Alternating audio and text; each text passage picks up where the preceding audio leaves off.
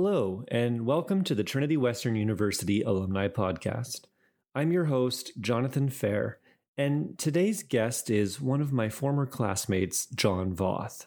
John graduated in 2010 with a BA in theater and has gone on to work as an actor, director, writer, and producer in film, theater, and TV for many years.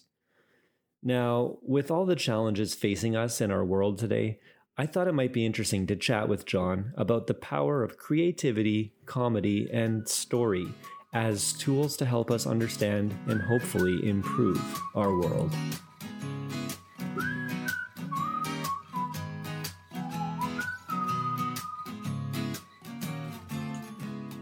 Hey, John. Hey, hello. How you doing, buddy? Not too bad. It's good to see you. I know, a long time, huh? Yeah. Yeah, it's been a while. How's the writing going? It's been, uh, you know, up and down, of course, like uh, always some good periods and bad periods. I was hoping that I'd be more productive during the uh, the COVID period, but mm-hmm. it's, um, you know, it can be a challenge some days. I hear you. I hear you. You know, what, what is it? Um, you know, either you get out of COVID fitter or fatter, right? yeah, it's a good quote. Uh, it's not mine; it's somebody else. But yeah. How about you? Uh, good. I mean, I've been doing the readings, right? The Harry Potter readings. That's mm-hmm. that's been going well. Um, I, I, think I've been productive. Not as uh, same thing. Not as productive as I want to be, right? Yeah. I've, I've wanted to do a lot of different things, but I think it's just like the pressure of having all this free time. Mm. Right? Everybody says, "Oh, oh, you have free time, then you must be X numbers better than yourself than you were before." Yeah. You know yeah. So it's it's okay. Bit of the extra pressure right? But not not what we need right now. Yeah exactly. Yeah. No that's cool. Well i'm glad that you're um, able to jump on the call with me here. And it's um it's always good to hear from you know someone that graduated around the same time as me and to be able to to share kind of where you where you're at now and your journey. Yeah. So um I guess just to jump in, uh, I wanted to ask you about your Facebook page. So you have listed yourself as director, actor, comedian, and for sure human. Have you always considered yourself these things? Um, I've not always considered myself a director. I've just gotten to that recently. Uh-huh. Uh, an actor, yeah, for quite a while. Human, I mean, I just want to make sure that people know that I'm human just in case uh, you know I don't feel human all the time, but just people need to know it. People need to know. Of course. How long have you been uh, interested in acting and comedy? I mean, I I remember watching The Mask so many times as a kid, you know, over Carrey. and over and over. Oh yeah, yeah, yeah, he's just a genius in that. And then um, a lot of Jackie Chan. I grew up with a lot of Jackie Chan, and you know, his it's action, amazing action, but it's also very funny. Hmm. I guess you know watching a lot of that influenced um, you know how I would uh, you know l- look at what was funny as a kid, mm-hmm. and then my friends in high school kept on saying, "Oh man, you, you, you just laughing and always saying, oh, you should become an actor, you should become an actor." And I never took that seriously, right? And uh, so I, I, you know, would watch a bunch of movies, and I watched, uh, in particular, I watched Heat, and that's not a funny movie. It's not a, it's not a, a comedy, but the ending of that movie and the acting that movie really made me want to act. And uh, from there, I found my way into comedy by I came over to Vancouver. I, I, grew up in Germany and Australia, right? So right. I came over to Vancouver and I saw improv and you know real live comedy for the first time, not just improv but stand up and so on. And that's what really inspired me. I, I didn't even know what the improv art form was because hmm. in Germany you don't really have it. It's mm. it's not very well known. They do have very small groups, but that, but I saw live improv, live stand up, and I thought this is oh man, I love this. And so I started studying and learning how to do that. It's it's a great journey. I, I love comedy so much. Where was the first time you saw it? Granville Island? Yes, Granville Island, Vancouver Theatre Sports. Nice. I saw that for the first time there. Yeah. That's very cool. Have you performed there before? Yes, I, I was actually part of Vancouver Theatre Sports for um, for about four years in the rookie league and four years on stage now.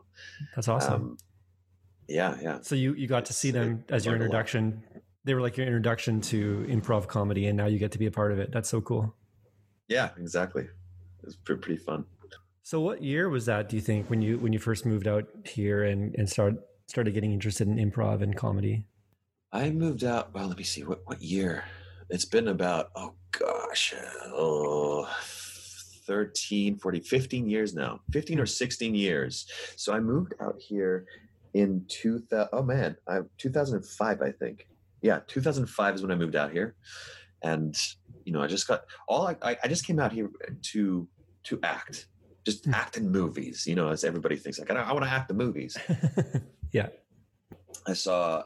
Um What was it? The first play I saw here was Grace. I think it was called. It was a Pacific Theater, hmm. and yeah, so my first improv theater. And you know, eh, all my first experiences have been here in Vancouver of the art form that I practice. Hmm. And cool. it's been 15 years since then. So when did you get connected to Trinity then? Were you uh, like, did you want to get a degree or was it more just uh, interested in the art and then kind of heard about it through some friends? Well, I came over here for two weeks. Me and my dad came over here for two weeks to check out different universities. And the thing is, I still had to finish high school as well. Hmm. But uh, we looked at universities, and uh, Trinity was um, a university that my, my parents had friends here in Canada already.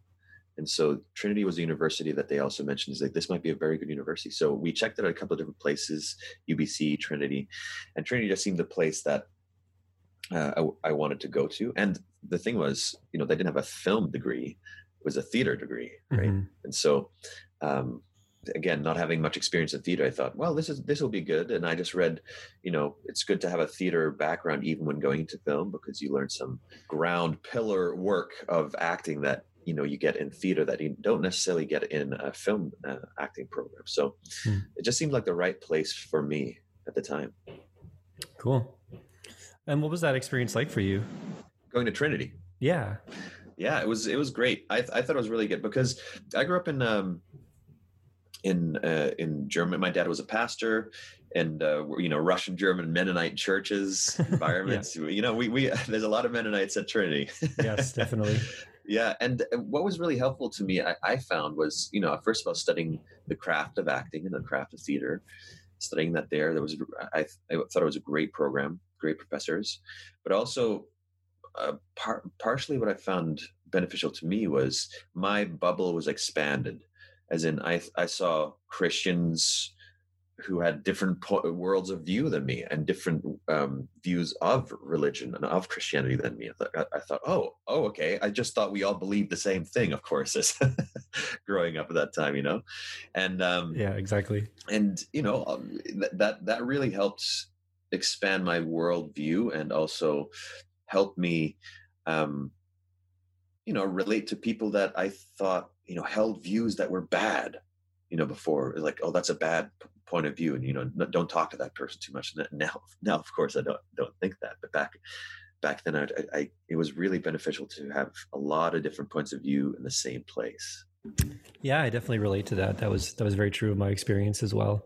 I definitely came in a lot more narrow-minded and through the experience of trinity learned a lot grew my experience with other types of christians from various denominations and backgrounds so it was hugely influential in my own spiritual growth. Awesome.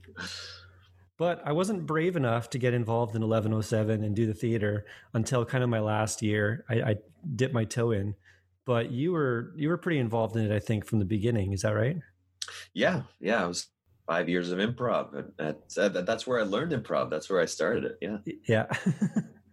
That's awesome. it was um, every every second week we have 1107 and it was actually really great because I, I, remember going back to trinity and sometimes doing alumni shows and just remembering the great feeling of improv uh, of 1107 there that you don't necessarily get in many other places is you know all the students studying there all the time you know stressed out by tests stressed out by studies. And then every second week you get this really great community feeling of everybody coming together and um, a lot of people knowing each other.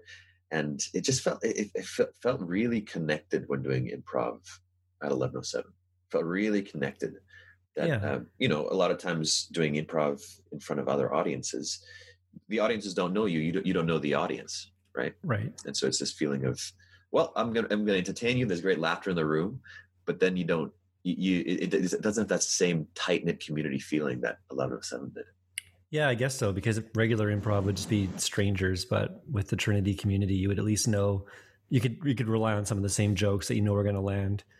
Exactly. And then after you graduated, uh, what what did your journey look like next?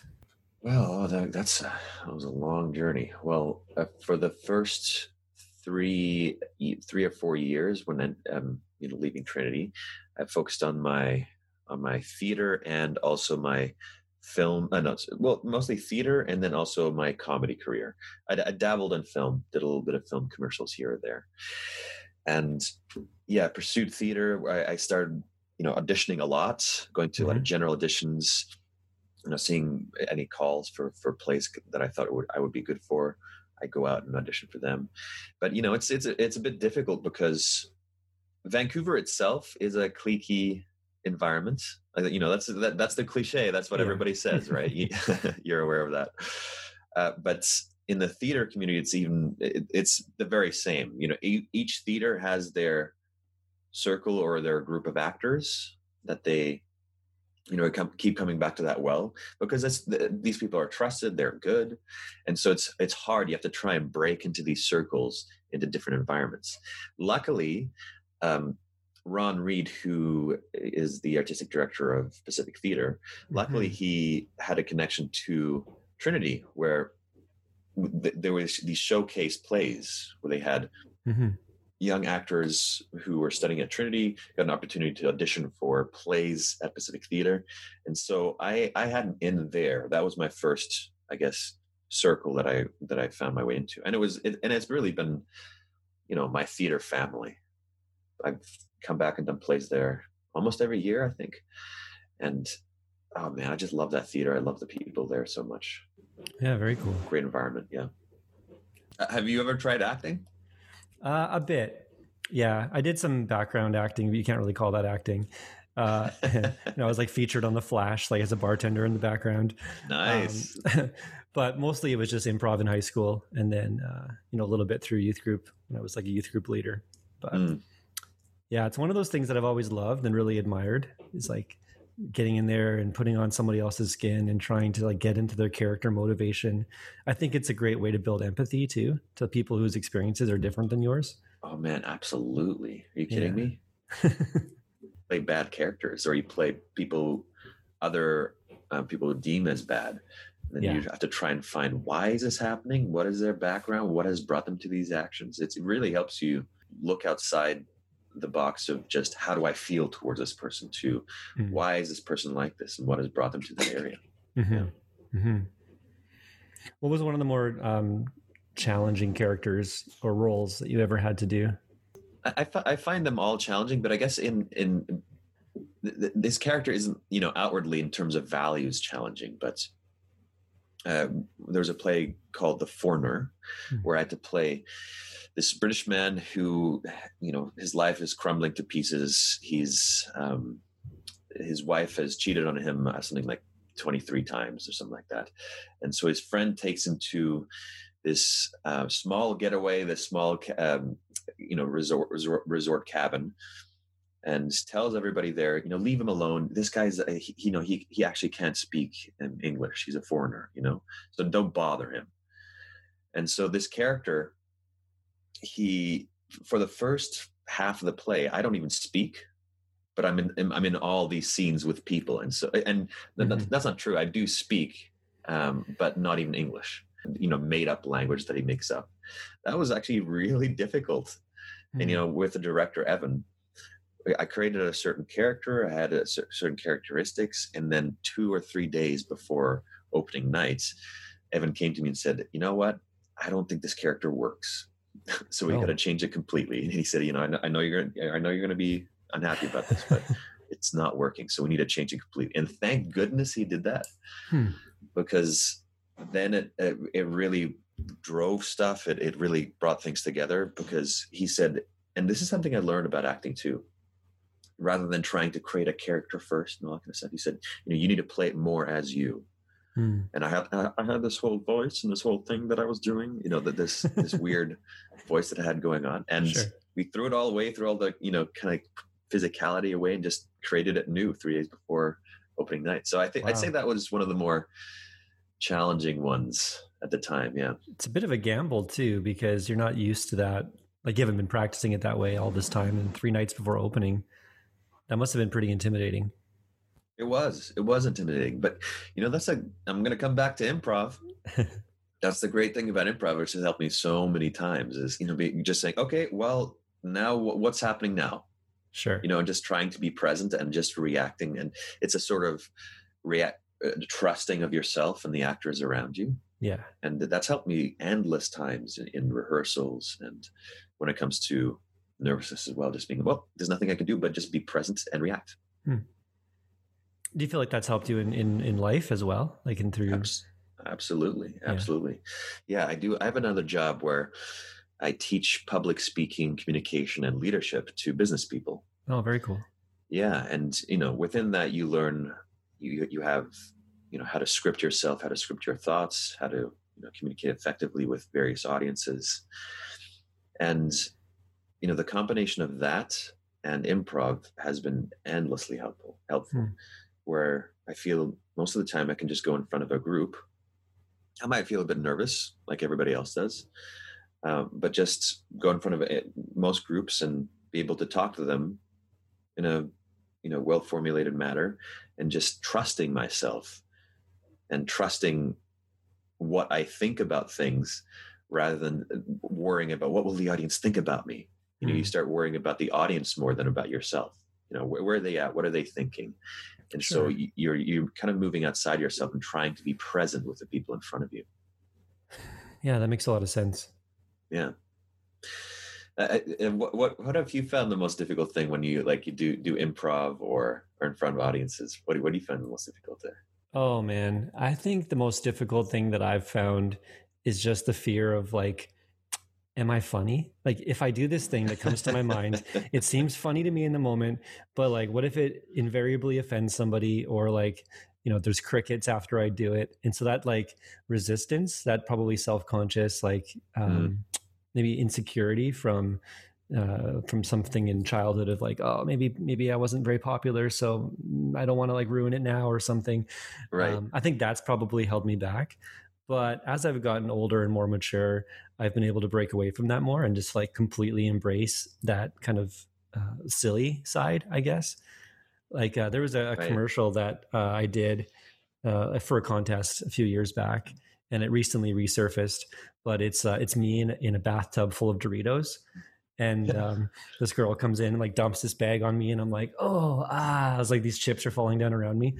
And it's like, it's really funny to watch it now. But I remember at the time, I was so self conscious where I was like, oh man, I'm like shirtless and I'm like having Doritos and cheesy all around. Like, oh, this is embarrassing. Like, no one, I can't do this. But it ended up being like really funny, you know, years later. And so it's one of those things where sometimes you just have to jump in and be vulnerable and i think that's like or that helped me in my life to take mm-hmm. risks and other things too yeah absolutely you know what we were saying jumping in and being vulnerable mm-hmm. that's like that's the biggest thing to do if you want to you know get over nervousness and get over and you know it's easier said than done it's sure. easier said than done but the biggest thing is you, you watch something like someone like will ferrell mm-hmm. and a lot of the interviews of castmates of SNL just said, you know, his biggest skill was his commitment.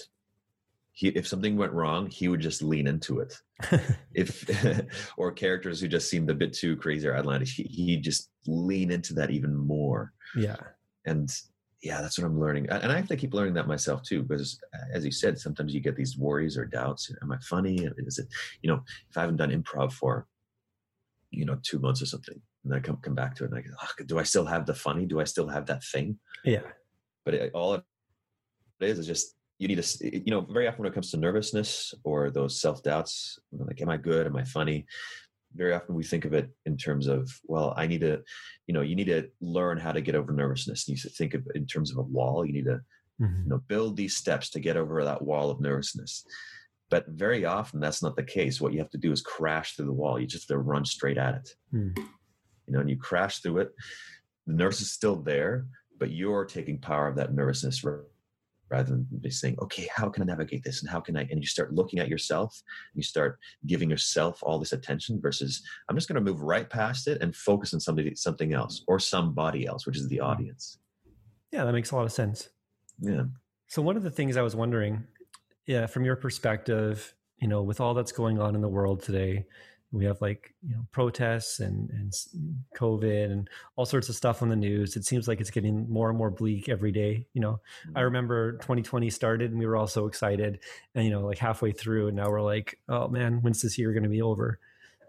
So um in your experience from your perspective uh, does comedy have a role in seasons like this? And if so what what would that role be I, I believe uh, comedy has a huge role in society. And comedy is a, I remember when, when, actually when we did The Foreigner, somebody wrote in and said, uh, uh, Thank you so much for this play.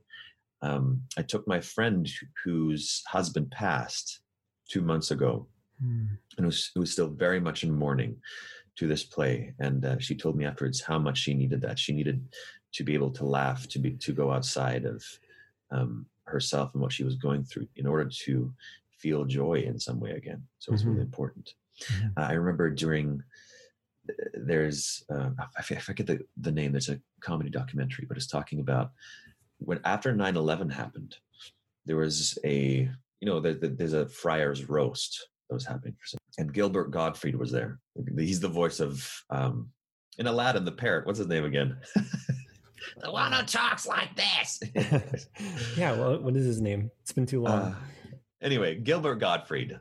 He's mm-hmm. he's the act, and he started making jokes around 9-11 and first people were shocked but then people were laughing and mm. the comedians who were uh, there said you know the audience everybody was laughing they said it was it wasn't um, jokes where he's putting anybody down but he's saying it was so, so needed so much to laugh during that time to lose some kind of tension. of yeah yeah some kind of joy was needed hmm. and i actually two years ago three years ago I went around and shot a documentary. I went to different countries and I went to Ireland, Italy, um, Mexico, and and interviewed comedians to talk about mm.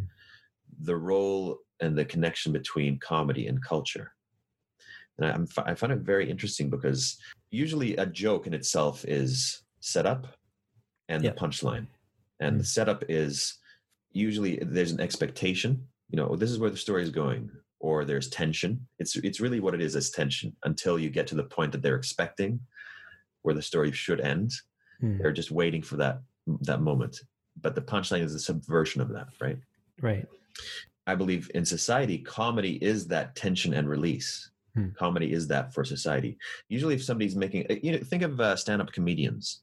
Stand-up comedians, when you're watching them do one or two things, either they're pointing at something and they're making a joke joke about it and you're laughing because you agree with it. Right? It's like oh yeah totally that's so funny. Mm. or they're pointing at something and they show you a completely new way of looking at something. And that mm. makes you laugh and that's what you know jerry seinfeld is re- really well known for that. Sure. He, he just takes everyday small occurrences and looks says isn't that weird?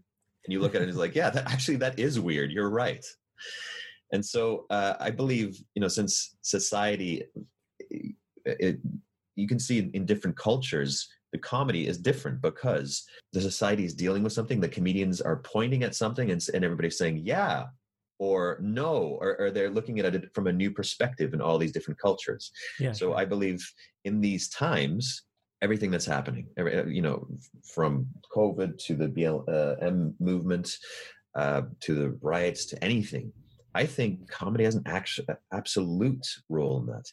And that role would be to, first of all, people are going through a lot of difficult times. Maybe they need some joy too hmm. amongst that. And to also have a, a comedians that their role isn't just just joy, but it also their role isn't. You can't go up to comedians and say you should be making political jokes. You can't do that. Right. but a comedian's role should be to point at something and say, let's look at this from a new perspective. Hmm. Or can we agree on this point? Can we agree that looking at it in this way would make sense? And the combined laughter of people doesn't necessarily mean that they're right, but it means that a group of people agree with that. And you can look at that and say, okay, well, there's a whole group of people that believe this because they're laughing at something hmm.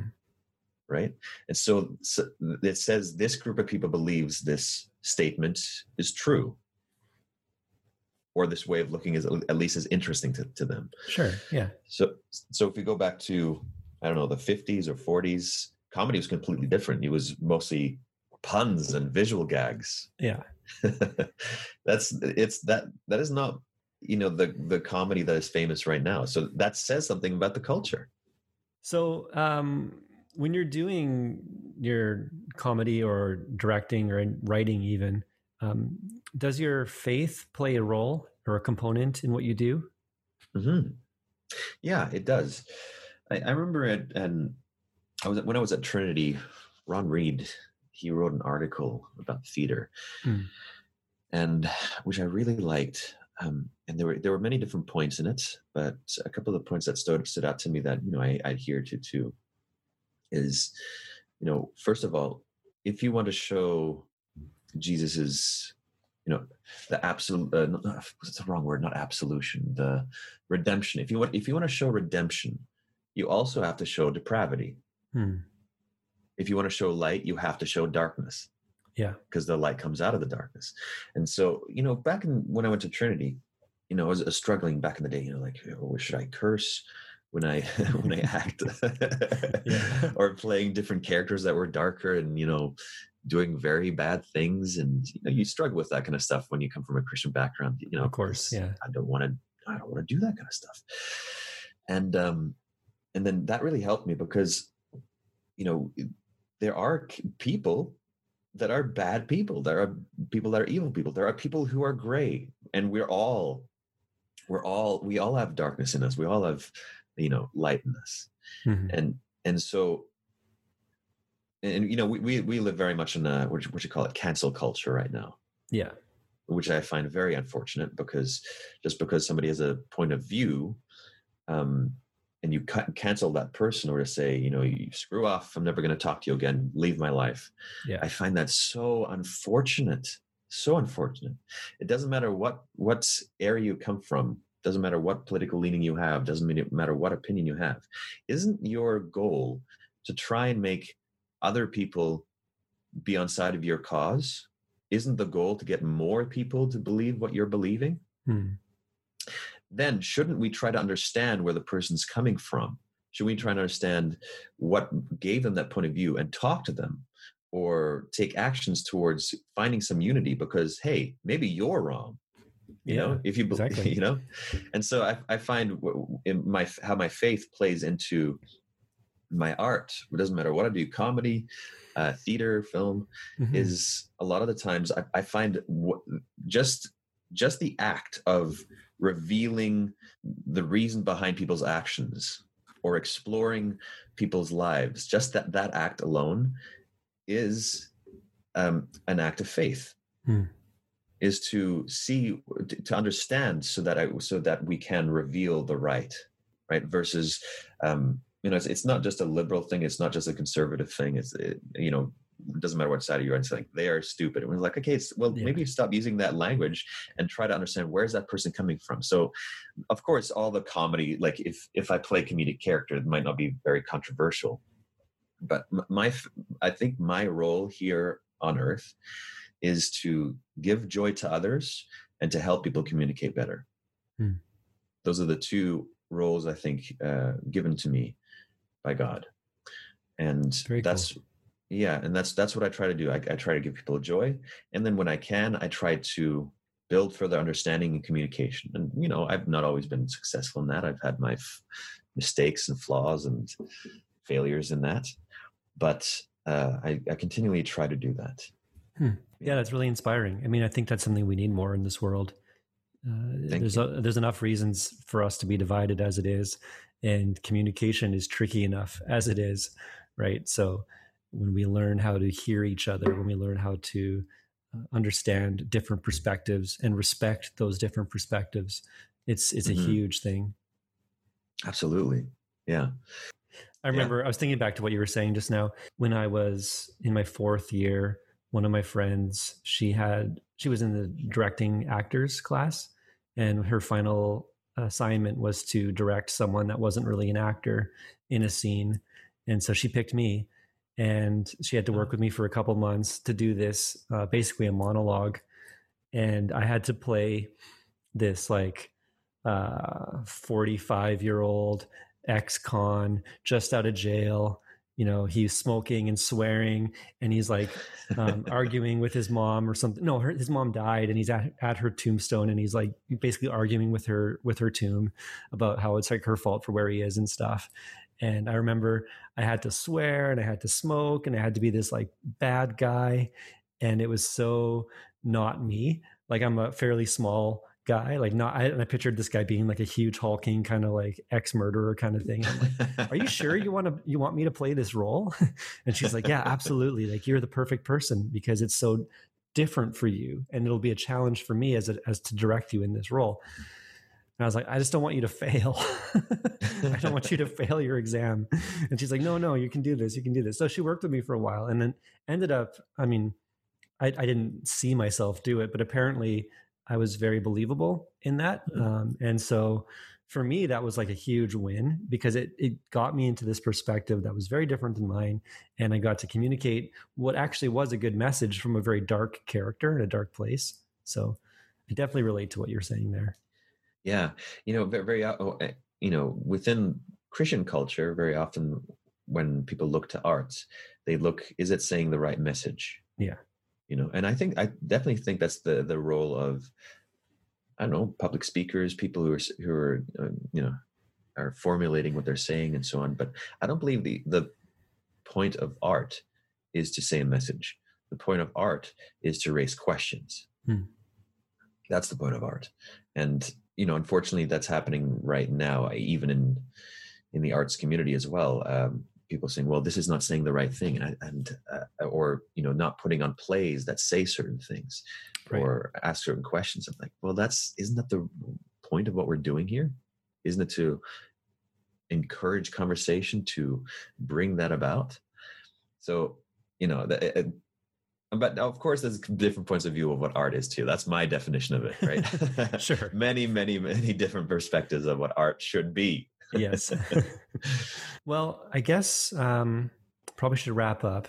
But um, before we go, is there any final word or you know message of encouragement you might want to give to to um, aspiring actors or uh, directors or writers or any artists in general who might mm. be um, entering the field and you know not really sure how to how to even make a dent in the industry? Inspiring words or, or pieces of advice. Um, I, I you know I would, I would say work on your art for sure. That like that's a huge thing where you're probably you know you're not going into the arts to make money. Um, if you are you're going to for, for the wrong reasons. Yeah. But you, are not going to the arts to make money so you're probably pretty passionate about what you're doing and you're spending a lot of time in it. Absolutely spend a lot of time but i've seen so many people get lost in just doing that one thing and their art suffers for it. So you, you will make you will well there's a couple of benefits to this but do other things. Focus on other areas of your life too. Hmm. your art will become better. You'll make more contacts which will make you get, get you more gigs which will get you more money if that's what you're worried about by also focusing on other streams of your life or other streams of your career I, I know very few people that just do the one thing and are successful on it you know and are living off of it. I don't know many of them. Most people and unfortunately you know we realize that a bit too late you know and, then, and then you you not wasted but you've gone out of three or four years of just just trying to get a foot in the door versus um, you know making contacts all around focusing on different streams of your life so that, that, that would be the the one piece of advice a piece of encouragement i would say is you know don't get lost in the don't get lost in the politics of everything. And and I, I don't just mean you know, you know politics of the world right now. That that's also part of it. But you know, the politics of companies, of you know how people operate together. You know, and being on one side. Don't get lost in that because yeah. that's very easy to do. Focus on your art. Focus on what you're saying, and focus on the people in front of you. Hmm. Very good. Yeah. Thanks for having me on this. Appreciate yeah, that. I really appreciate you taking the time to to chat. Yeah of course. Hope to uh, hear more from you soon and to see some more some more projects. I'm sure you have a lot of a lot of oh, good ideas sure. and things on the horizon. yeah, there's some some will pop up every now and then. I can't. I'm pretty restless, right? So something yeah. will happen. I hope I hope uh, your writing keeps going well. Oh, thank you. Yeah. All right. Well, take care, man, and uh, yeah, I hope to hear from you again soon. You too, man. All the best.